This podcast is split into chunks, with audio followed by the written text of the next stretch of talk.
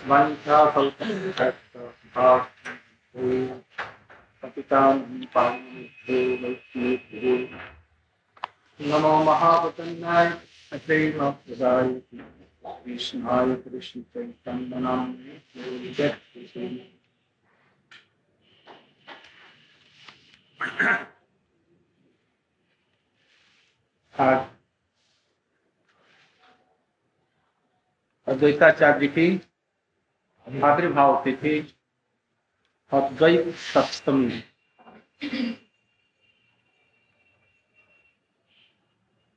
महाप्रभु जी के परिकर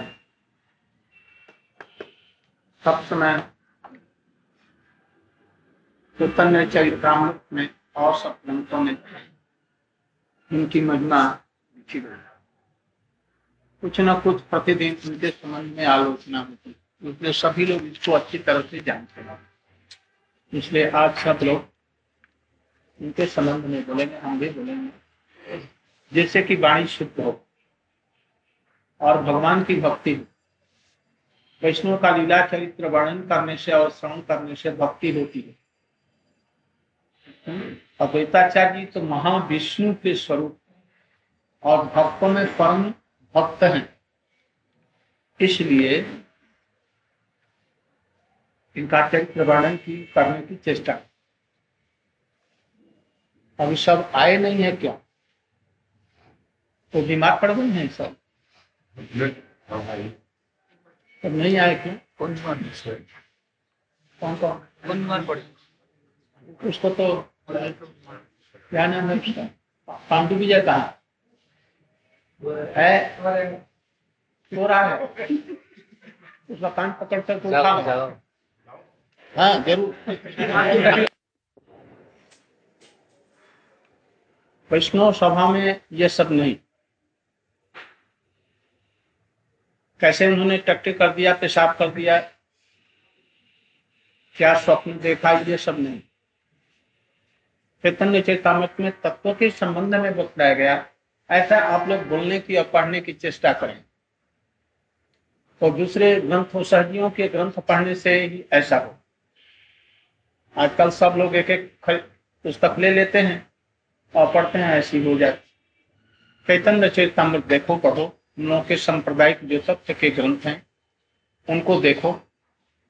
चैतन्य चैतामृत में इन सब लीलाओं का वर्णन। क्यों? जानबूझ कर ये सांसारिक बात। इसलिए उनका तत्व और उनकी शिक्षा, महाप्रभु जी से संबंध, नित्यानंद प्रभु से संबंध, जगत में उन्होंने क्या क्या किया?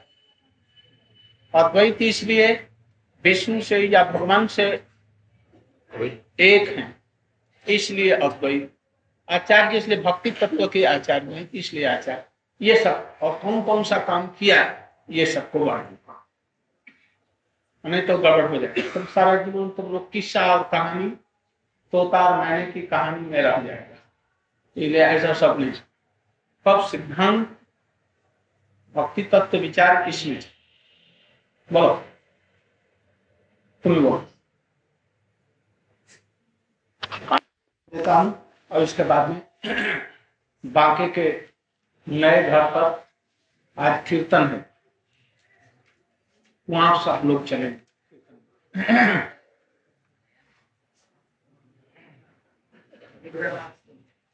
आज अद्वैत सप्तमी है।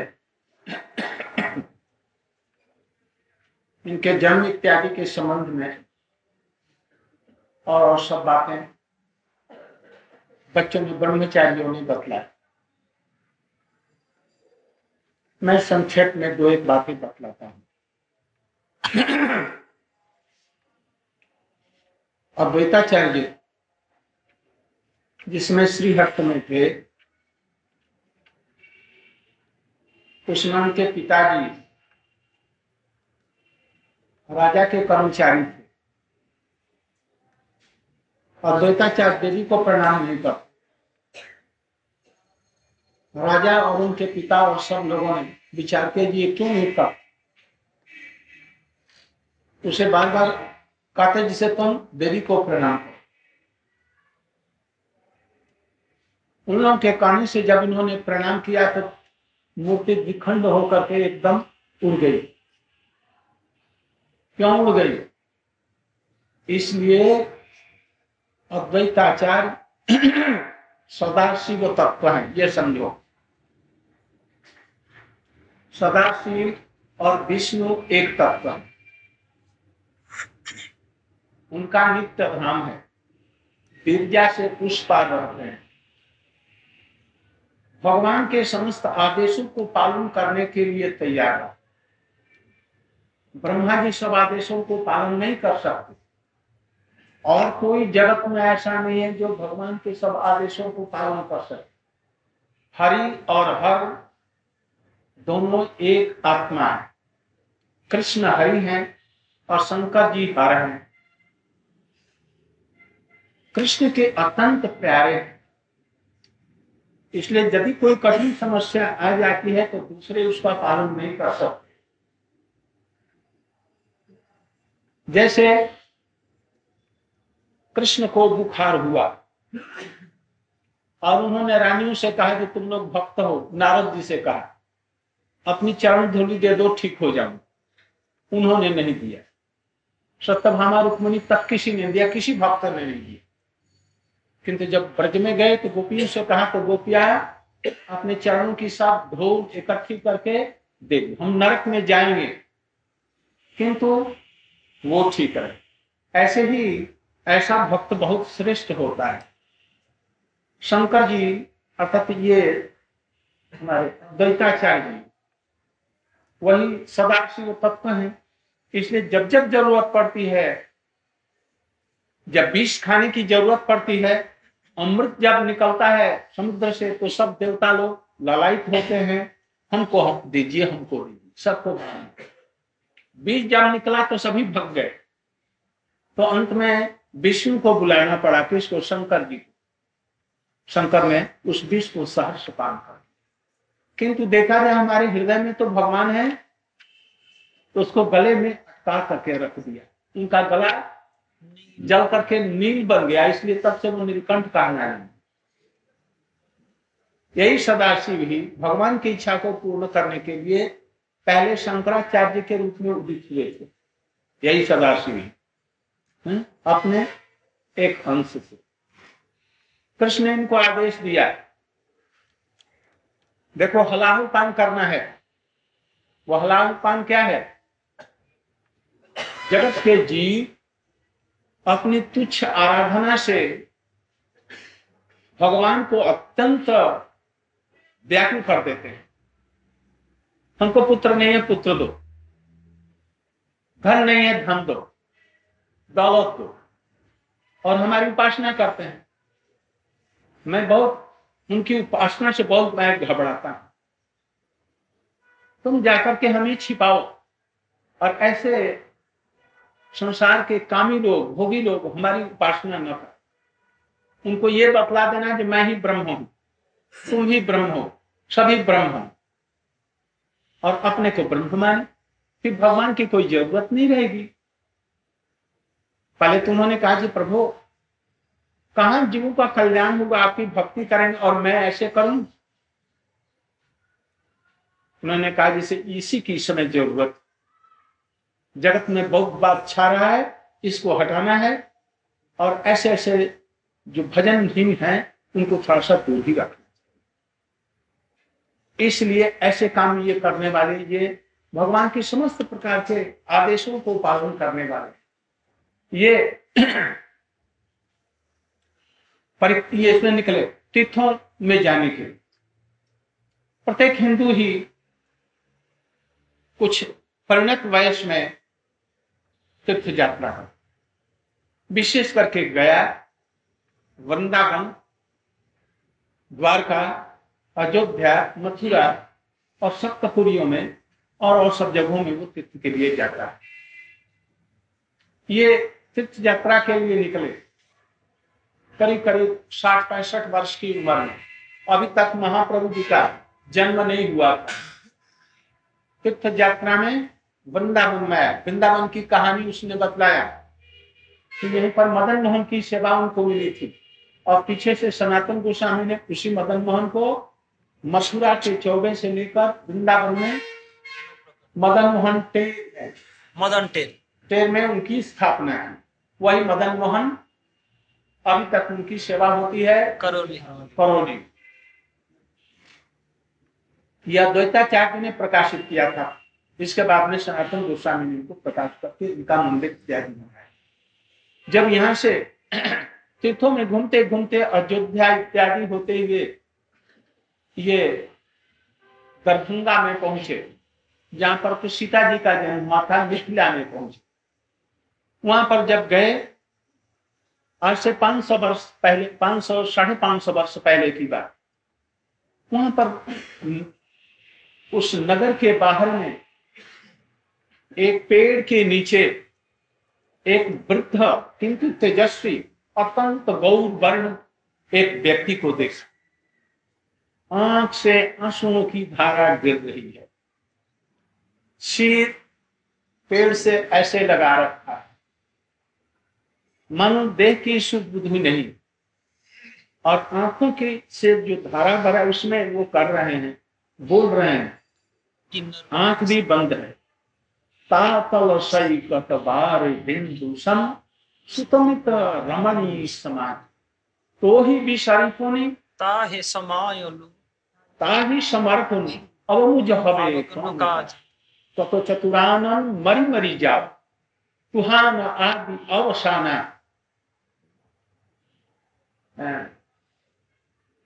जुआ काले जुआ का रमणी भोगवस्य जौवने घरपाती बैठलु।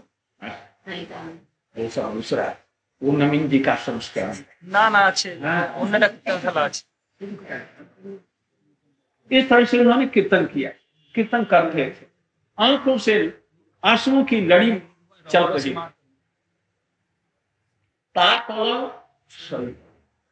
वृद्धावस्था। ये वहाँ के मिथिला नरेश के राज पंडित थे। इनका नाम है विद्यापति। इन, ये मैथिल कोकिल कहलाते हैं। कोकिल ऑफ़ मिथिला। मिथिला कोकिल बहुत ही अद्भुत कवि थे। इतना सुंदर अलंकार, अनुप्रास युक्त इनकी कविताएँ होती थी। सभी लोग सुनने, सुन करके मुग्ध हो जाए। कह रहे हैं जैसे मेरा जन्म यहाँ हुआ। मनुष्य का जन्म पाया। अब वृद्ध हो गए। तातल सैकत बारी बिंदु सम, सुप्रमित रमणी सम। मैं सुख के लिए शादी की। बड़ी सुंदरी और के साथ में शादी। बच्चे हुए। धन की कोई कमी नहीं, राजाश्रय मुझे प्राप्त था। सुख से जीवन का किंतु मैंने सोचा था, हुआ किंतु विपरीत। तारकलसत बारिदिन तारकल माने होता है गरम। धूप में या भड़भुजे के यहाँ जो कोई चीज़ भूंगना होता है गर्म बालू टकपक करती है और उसमें छोड़ देते हैं और वो ठीक है। फट फट फट फट करके एकदम छिल जाता है। भड़भुजे के यहाँ देखो चना डाल दो गेहूँ डाल दो मकई डाल दो तो एकदम कैसा सफ़ेद एकदम भर जाएगा ऐसे ही ये संसार मरुभूमि है। और बालू, विपत्तियाँ, ये सब तरह तरह के कष्ट, जन्म, मरण, दुख, शोक तरह तरह की विपत्तियाँ, कामनाएँ से ये जल रहा है, ये विश्व। उसमें जीव भूल जाता है। एक बिंदु मधु से चारों तरफ़ मृत्यु मर आ रही है? चारों तरफ़ मृत्यु मुख बाय और ऊपर से मधु की बूंद पड़ रही है। ओहो, क्या मधु? तो ये संसार मानो तपा हुआ बालू है। और उसमें एक बुंद के समान क्या है?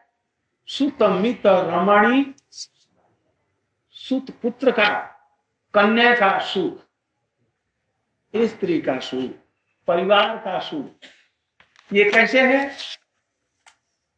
जैसे तवा गर्म है या बालू, उसमें एक बूंद यदि पानी गिर गया तो उसका कोई पता लगेगा जी कहा तवे पर दे तो छन्न उड़ जाएगा।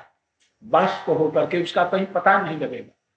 इसी तरह से मनुष्य के जीवन में, आत्मा के संबंध में, ये सुख कैसा है? मरुभूमि बड़ी विशाल थार डेजर्ट और एक बूंद पानी उसमें गिरा। कहीं पता लगेगा उसका कि कहा गया? ऐसे ये सुख है संसार का। मैं बचपन में माता पिता के गोदी में खेला, बड़े आराम से। युवावस्था में विद्या इत्यादि का पठन पाठन किया। फिर किसी विषय के लिए क्वालिफाइड हुआ। और संसार करने लगा। विवाह हुआ, शादी हुए बाल बच्चे सब हुए। उस समय में मतवाला था अपने जौवन में। कुछ दिनों के बाद में बुढ़ापा घेर लिया। और खांसियाँ होती हैं, दम्मे होते हैं, पेट के रोग है, दांत टूट गए। केस पक गए। अब मुझको कोई नहीं पूछता। अब राजाश्रय भी नहीं। बच्चों का अब स्नेह नहीं। मैं एक असहाय, बूढ़े बैल की भांति, जबकि वो काम करने जाए नहीं रहता, गोबर करता रहता है और सड़क के किनारे सो जाता है। और उसकी पूंछ मरोड़ करके यहाँ पे मुसलमान गाड़ी वाले और दूसरे डंडों से पीट करके उसे उठाने की चेष्टा करते हैं। बेचारा उठ नहीं पाता, ऐसी दशा मेरी आए कितने जन्म ऐसे ही गए और कितने जन्म आए, इनको भोगता है। और मेरा कहा क्या किनारा होगा? कत चतुरानन मरी मरी जाओ। हे प्रभु, और मैंने सुना कि आप दयालु हैं। और आपकी था पाने के लिए कितने ब्रह्मा, कितने शंकर और कितने क्या हो जाते हैं? किंतु आपका स्मरण नहीं कर पाते। और मेरा अंतिम समय है। और मैंने संपूर्ण रूप से आपके चरणों में डाल दिया। आप कृपा करें, ना करें, बस आप ही का भरोसा, आप किसी का भरोसा। ये कह करके उन्होंने कहा ये कौन महापुरुष है?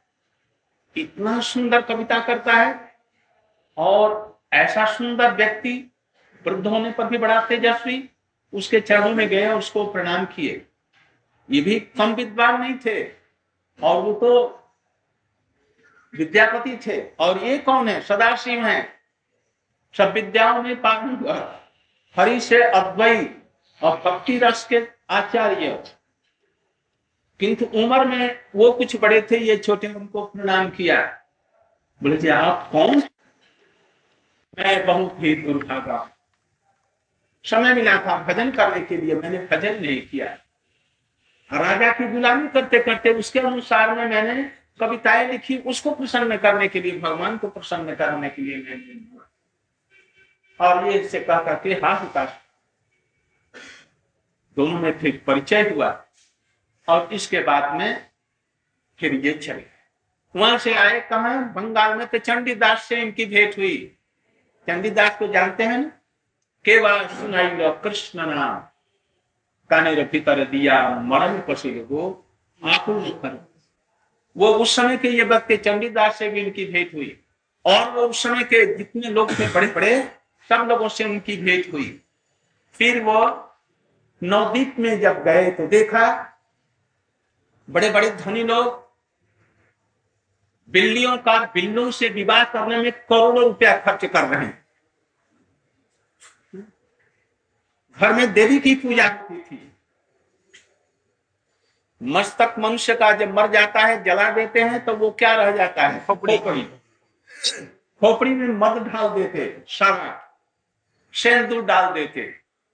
और अनाप शनाप चीज़ें को रख करके और देवी का जागरण करते जैसे आजकल मथुरापुरी हो रही है। ये मथुरापुरी वहाँ पर थी पहले ऐसे। सब जगह में देवी का कीर्तन हो हल्ला ये सब होता। अरे एक बार भी कृष्ण का नाम लेते तो उनका सब कल्याण। तो वैसे देवी की पूजा करते ब्राह्मण लोग बड़े बड़े भट्टाचार्य न्याय रत्न क्या षड वेदानंद नए पंचानन न्याय पंचानन इत्यादि, ये सब बड़े बड़े लोग थे। बहुत सूक्ष्म ब्रह्म तत्व का भी विवेचन करते थे, किंतु हृदय में प्रेम नहीं, भगवान के प्रति भक्ति नहीं। रुपयों की कमी नहीं। किंतु देवी के जागरण में, बिल्ली का, बिल्ले का विवाह में, पुतलियों का विवाह कराते थे। बड़े बड़े दोनों धनिया। और करोड़ों रुपया उसमें बाजे, गाजे और डेकोरेशन में लगा देते। जैसे आजकल शादियों में आदमी को बारातियों को ले जाकर के खिलाने में जो खर्चा हो थोड़ा सा बहुत। किंतु खर्चा होता किसमें? बाजा किया दस हज़ार रुपए का, और डेकोरेशन किया पचास हज़ार रुपए का, बिजली का। ऐसे ऐसे में बेकार का खर्च करते हैं। यदि वो लड़की को दे देते, दहेज के रूप में भी तो तो किसी काम में आ तो वो तो करेंगे नहीं तो ऐसे बंगाल में पूजा की और ब्राह्मण लोग गंगा स्नान करने जाकर घट और पट को लेकर के चलते हैं। और ब्रह्म का विचार करते और हाथों में लेकर जनेऊ स्नान करते समय लड़ जाते थे। मेरी बात ठीक है तो मेरी बात ठीक। न्याय की पक्की काय चलती थी। न्याय फाकी। फांकी। फांकी माने पक्की काय और इसी में झूठ मूठ का लड़ाई। उसमें एक भगवान का नाम होता है ना तो कल्याण हो जाए।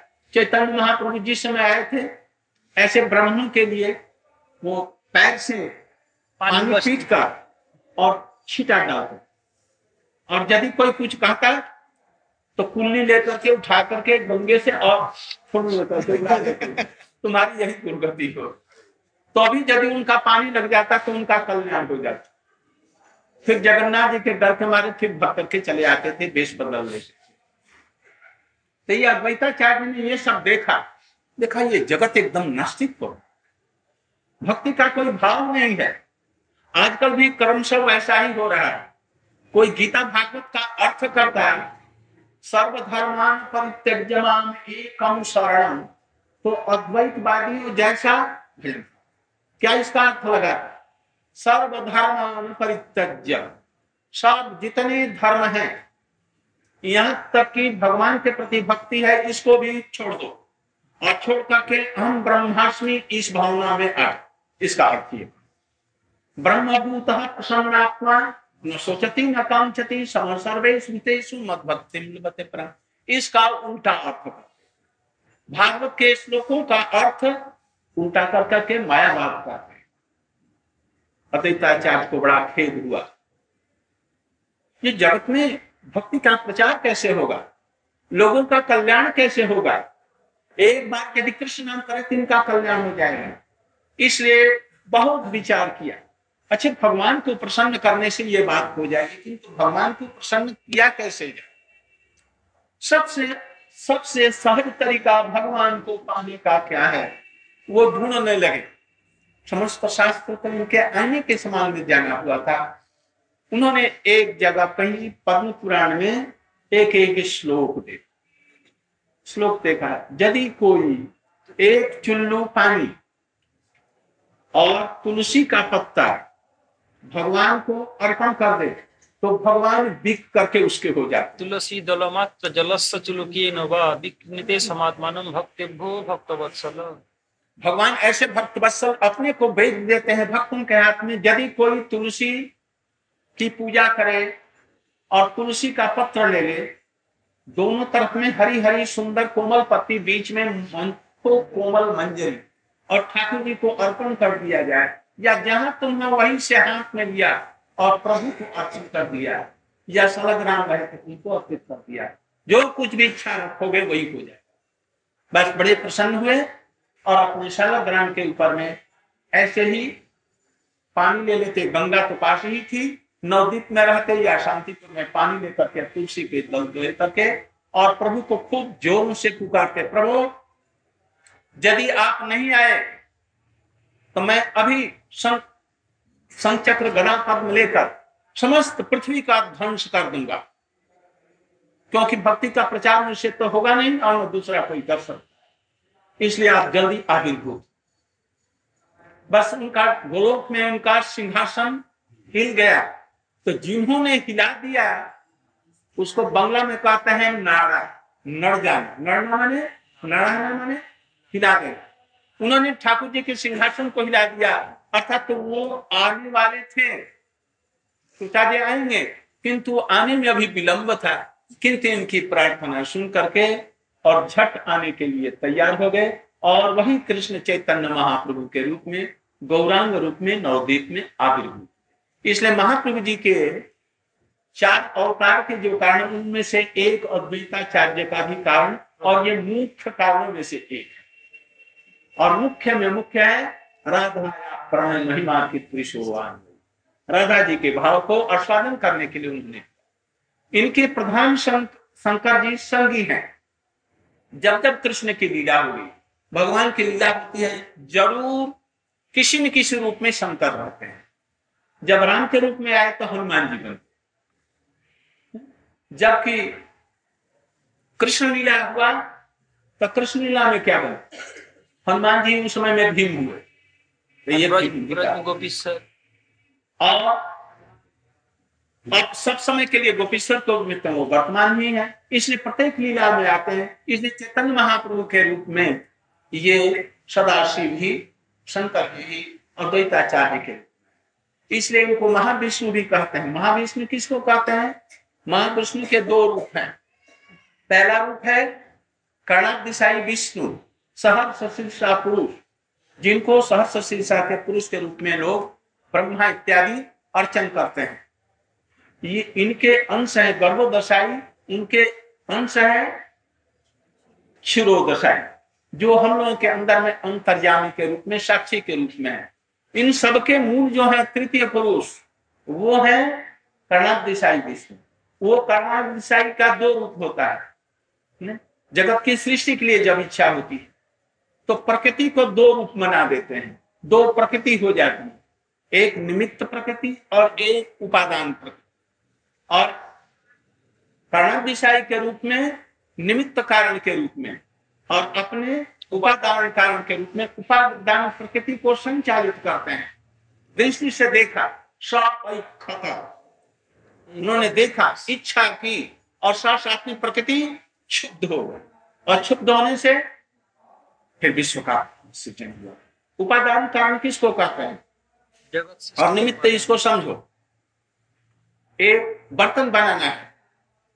बिना मिट्टी के होगा नहीं। मिट्टी ले पानी से उसको उसको बूथ करके तैयार कर। और एक चक्र चाहिए। चक्र पर उस मिट्टी को रख दो। एक डंडा लेकर के उसको घुमा दो ज़ोर से, फोर्स से। वो घूमने लग गया। और फिर अपने हाथ की सफ़ाई से, चाहे बर्तन बनाओ, सुराही बनाओ, घड़ा बनाओ, प्लेट बनाओ प्रदीप बनाओ कोई भी और झट उसको ऐसे बना देगा हाथ से ना और फिर एक रस्सी लेगा उसको रस्सी को लगा झट कट जाएगा उसको लेकर। फिर पका देगा वो बर्तन हो जाएगा। तो ये सब मिट्टी जल चक्र डंडा धागा। धागा ये सब है उपादान कारण। और जो बनाने वाला खुद है गुथने वाला और हाथ की सफ़ाई से करना ये निमित्त कारण निमित्त कारण जगत के हैं प्रणाम दिशाई विष्णु। और उपादान कारण कौन? अद्वैताचार्य उपादान कारण के मूल हैं। अर्थात क्षिति जल पाव गगन समीरा ये सब जितने भी तत्व हैं अहंकार चित्त और सबको एकत्र करके और उसे जगत की सृजन कर देते हैं। ब्रह्मा जी केवल निमित्त मात्र हैं। वो एक इंजीनियर जैसे सब चीज़ों को कहीं किसी जगह में बना इसका हिंद मोटर मोटर का। पार्ट कोई इंग्लैंड में कोई अमेरिका में कोई भारतवर्ष में दिल्ली में कोई कहा? और कलकत्ता में हिंदुस्तान मोटर कंपनी है। उसमें सब पुर्जों को बना लिया और उनको जोड़ दिया। ये काम है ब्रह्मा। उपादान कारण और निमित्त कारण विष्णु है। प्रकृति केवल निमित्त है। अजागल स्तन की भांति। प्रकृति अकेले सृजन नहीं कर सकती। जब तक कि अद्वैताचार्य का सहयोग न हो। इसलिए अद्वैताचार्य यदि भक्ति न दे तो भक्ति भी हम लोगों को नहीं मिल सकती। इसके लिए आचार्य, इसी के लिए महाप्रभु जी का संग देने के लिए, उनके प्रचार में सुविधाएँ करने के लिए आए थे इस प्रेम को देने के लिए। उन्होंने उनको बुलाया था। इसलिए अद्वैताचार्य की कृपा हो गई तो हम लोगों को भी कृष्ण प्रेम सहजी रूप में मिल सकता है, जिसको देने के लिए वापन आकुल और व्याकुल बनते हैं इस तरह से उनके और भी सब शिक्षाएँ हैं। जैसे नित्यानंद प्रेम को जैसे एक लड़के ने बतलाया जाति और पाति बड़ी चीज़ नहीं है भक्ति चीज़ बड़ी है। प्रत्येक जीव का स्वरूप कृष्ण का भक्त होना है। कृष्ण का भजन करना ही प्रत्येक का धर्म है। अभी बिछुड़ करके कृष्ण से हमने मान लिया कि इनकी पत्नी है इनकी मैया है इनकी ये है। संसार हमारा है, हमारा घर है। किंतु कोई भी चीज़ लेकर के यहाँ से हम नहीं जा सकते। ये सब कुछ धरा रह जाएगा। शरीर भी एक दिन मट्टी में लेकर के आग में इसको जला देंगे। या मट्टी के अंदर में गाड़ देंगे। वो भी मिट्टी बन जाएगी? इसलिए हम लोग सभी स्वरूप से भक्त हैं, कृष्ण के सेवक हैं। और गोलोक में हमारी स्थिति है। और अद्वैताचार्य महाप्रभु की इसीलिए आए थे, प्रेम देने के लिए जब तो आचार्य के रूप में पहले आकर के उसकी व्यवस्था इनके बहुत से पुत्र थे, सात पुत्र थे। दो पत्नियों में एक एक का एक थे, छोटी का अच्युतानंद। और सात थे इनकी बड़ी स्त्री के पुत्र। ये सातों भगवत भजन नहीं करते देवी की उपासना करते। थे इन्होंने उन सबको तलाक दे दिया ने? अपने पुत्र से उनको इस्तीफा दे दिया तो ये हमारे पुत्र नहीं तो और अच्युतानंद कैसे थे? महाप्रभु जी इनको गोदी में लेकर पुरी में महाप्रभु जी के पास में पहुँचे। नहीं एक बार अद्वैताचार्य जी गोदी में लीजिए फिर। कुछ वैष्णव लोग आए। अद्वैताचार्य से पूछा प्रभु चैतन्य महाप्रभु जी के गुरु का नाम क्या है? अद्वैताचार्य ने सब में बतला दिया ईश्वरपुरी जी। ईश्वरपुरी? केशव संन्यास से। सन्यास गुरु का नाम पूछा किसी भी गुरु का नाम बतलाए। तो वो बेचारा चला गया या जा रहा था वहीं पर खड़ा था अच्युतानंद उसमें छोटे से पाँच वर्ष के सभी उम्र के छोटे के बच्चे थे। और केवल बोली बोलना सीखा था और नंगे थे उनकी गोदी में। बस छटपटाने लगे और उनकी गोदी से उतर गए। ऐसा करते जैसे बच्चे गोदी में आना नहीं चाहे ना, तब थोड़ा सा टेढ़े हो जाते हैं और सरकने लगते हैं। तो वो सरक करके नीचे आ गए। आँखें लाल हो गई, बड़े क्रोधित हो गया वो छोटा सा बच्चा। पता पिताजी जो जगत के विश्व ब्रह्मांड के जगत गुरु हैं और उनका गुरु कोई दूसरा होगा मैं इसे स्वीकार नहीं करता जो उनके गुरु ये महाप्रभु गुरु बस जट उनका मुख चुंबन किया और गोदी में लगा बेटा तू ही हमारा बेटा एकमात्र बेटा तुम हमारा ऐसे अच्युतानंद अच्युतानंद जी अद्वैताचार्य के बाद में हम लोगों के आचार्य हम लोग के संप्रदाय के आचार्य हैं। अद्वैताचार्य जी जब अभी तो समय हो गया है, इसलिए बस अंतिम बतला करके फिर कल हम लोग इस पर फिर विचार करें सब वक्ता लोग बोलेंगे, हम भी इसमें जो बाकी रह गया है, तब हम इसको बतलाएँ वो जबकि महाप्रभु ने सर्वत्र कृष्ण प्रेम वितरण कर दिया सर्वत्र भक्ति प्रदान करना हो गया है। तो जिस काम के लिए ये लोग आए थे, वो काम तो पूरा हो गया। विशेष करके एक बीज बोधी विश्व में जो सर्वत्र कृष्ण प्रेम का प्रचार आज वही बीज फैल करके, वृक्ष हो करके, महामहिम हो करके, अपनी लंबी लंबी डालियों से विश्व में छाया प्रदान करके उसको प्रेम का आज कहाँ अमेरिका, कहा इंग्लैंड, कहा वहाँ, यहाँ वहाँ, सर्वत्र कृष्ण प्रेम प्रचार ये चैतन्य महाप्रभु कृपा और अद्वैताचार्य जी की ही कृपा है। अद्वैताचार्य ने देखा जे अब काम हो गया प्रेम देने का। अब लीला संवरण करने की ज़रूरत है। लीला संवरण माने लीला गोपन करने की। कृष्ण भी इसी तरह से जब लीला का कार्य संपन्न हो गया तो पहले के बाण के लगने के बहाने कर करके इधर उधर और चले गए। अद्वैताचार्य ने कहा, अब तो लीला संगोपन कराना चाहिए। देवता का आह्वान किया, देवता पूजा हमने कर ली, अब उनको विसर्जन कर देना है। वैसे हमारे हृदय में तो रहेंगे ही किंतु ऊपर से विसर्जन कर उन्होंने एक तर्जा अर्जा लिखा तर्जा के मैंने कविता जैसे। प्रहेलिका। प्रहेलिका जिसको कहते हैं। प्रहेलिका मैंने कुछ गुड़ रहस्य और और शब्द के द्वारा और ऊपर से और भीतर से और। एक बाल पहला द्वितीय बाल से। बाउल पहिला बाउल के पहिया बाल के। कहिए होइला बाउल बाउल के लोग चाउर बाल एक मैंने होता है पागल। एक पगला कह रहा है आउल एक आउल के पहियो पहिया छे बाउल। आउल ने कहा है बाउल। महाप्रभु जी और से भी और बहुत सौ चले गए हैं बौ। माने उनसे भी पागल कृष्ण प्रेम में। उनसे जाकर के कहना कि हाटे ना बिकाए चावल बाज़ार में चावल की बिक्री नहीं हो रही है। वहाँ पर और भी इसमें दो एक लाइन कोई है। चार लाइन। बाउल के कहियो लोग लोग के होइला बाउल बाउल के कहियो हटे नाविका चाउल बाउल के कहियो काजे नाही कआउल बाउल के कहियो या कहिया छे बाउल। जगदानंद पंडित से लिख के भेजा था तो वहाँ पर एक स्वरूप दामोदर थे। उन्होंने भी बुझा कि नहीं उन्होंने शायद। और कोई भी नहीं समझा। जब पाती गई ना पाती मैंने चिट्ठी चिट्ठी गई। उनके हाथों में दे दिया। उन्होंने कहा जो स्वरूप दामोदर आप पढ़िए तो, तो उन्होंने पढ़ा। महाप्रभु जी का सुनते ही मुख सूख गया। स्वरूप दामोदर जी समझ गए। और सब लोग कहा भाई, इसका अर्थ क्या है? जब बाज़ार में चावल नहीं दिखता है, और ये आउल और बाउल क्या नए नए शब्द।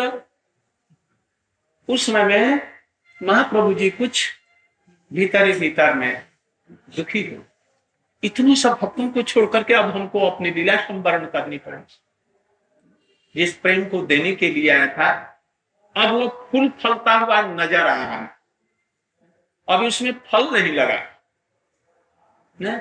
इसलिए वो देखना चाहते समस्त विश्व में कृष्ण प्रेम हो।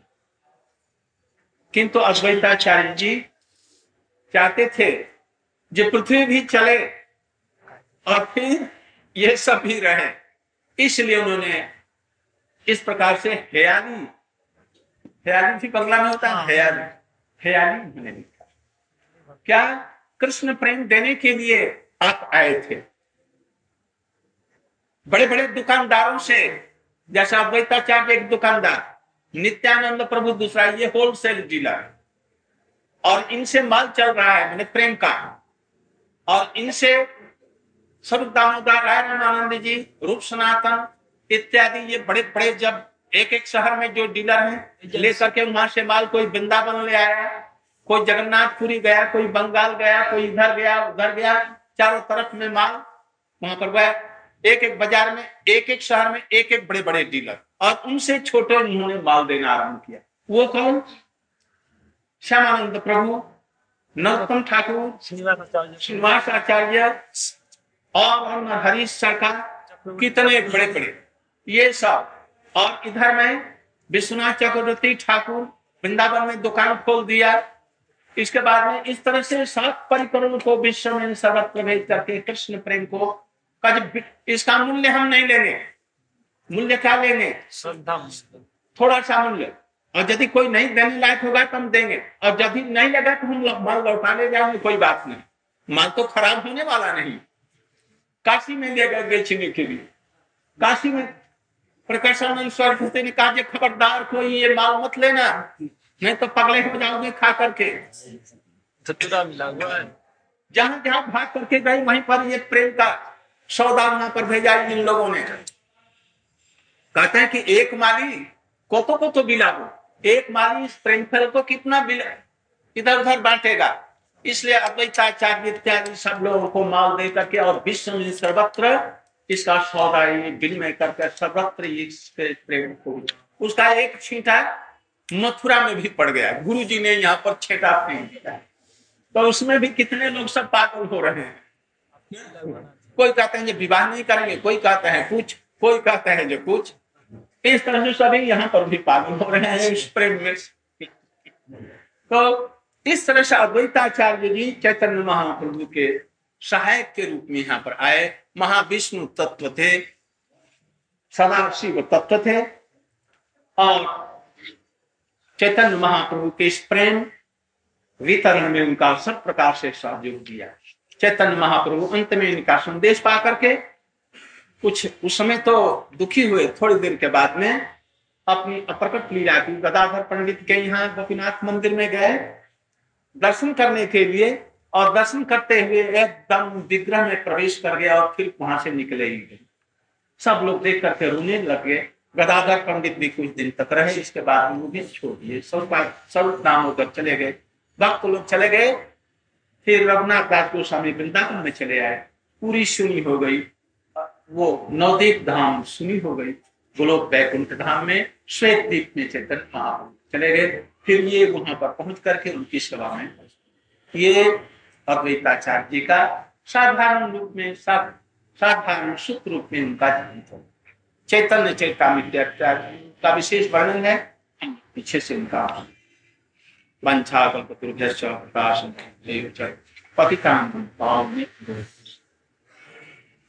हरे कृष्ण हरे कृष्ण कृष्ण कृष्ण हरे हरे हरे राम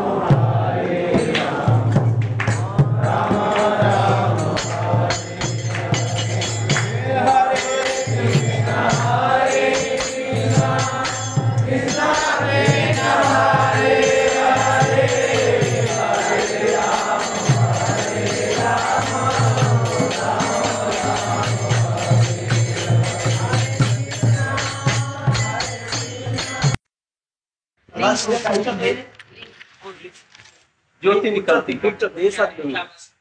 निकली ना? वो कौन है? सदा सदा सदाशिव तो स्वयं विष्णु तत्व ही है। उन्हीं का रुद्र जो है उनके जो अंश जो है रुद्र तत्व है। और उनके जो गणम के यहाँ से निकलते किंतु रुद्र तामसिक है।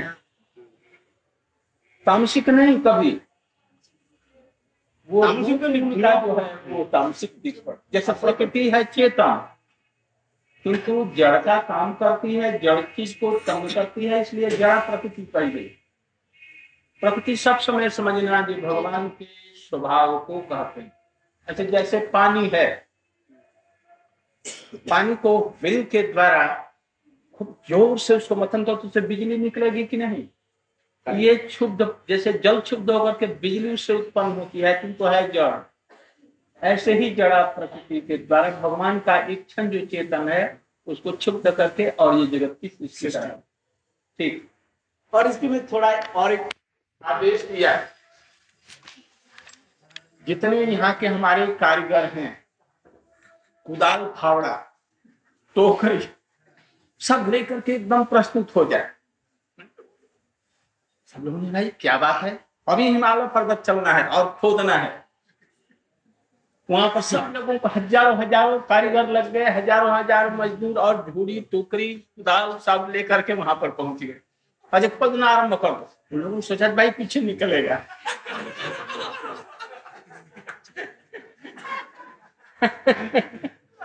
वो खोदा, खोदते खोदते हिमालय का इस पार से उस पार कर दिया।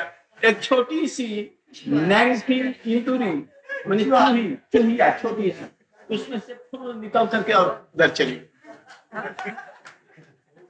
प्रमाण।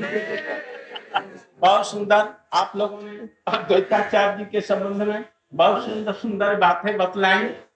नई नई बतलाए विशेष करके आज मंगल महाराज जी ने भी एक बहुत सुंदर नया है तो उसी में बन और भी बातें हैं। हम लोग कल देखेंगे तो उनके संबंध में बोलेंगे। और फिर प्रेम भक्ति चंद्रिका हम लोग फिर से आरंभ करेंगे।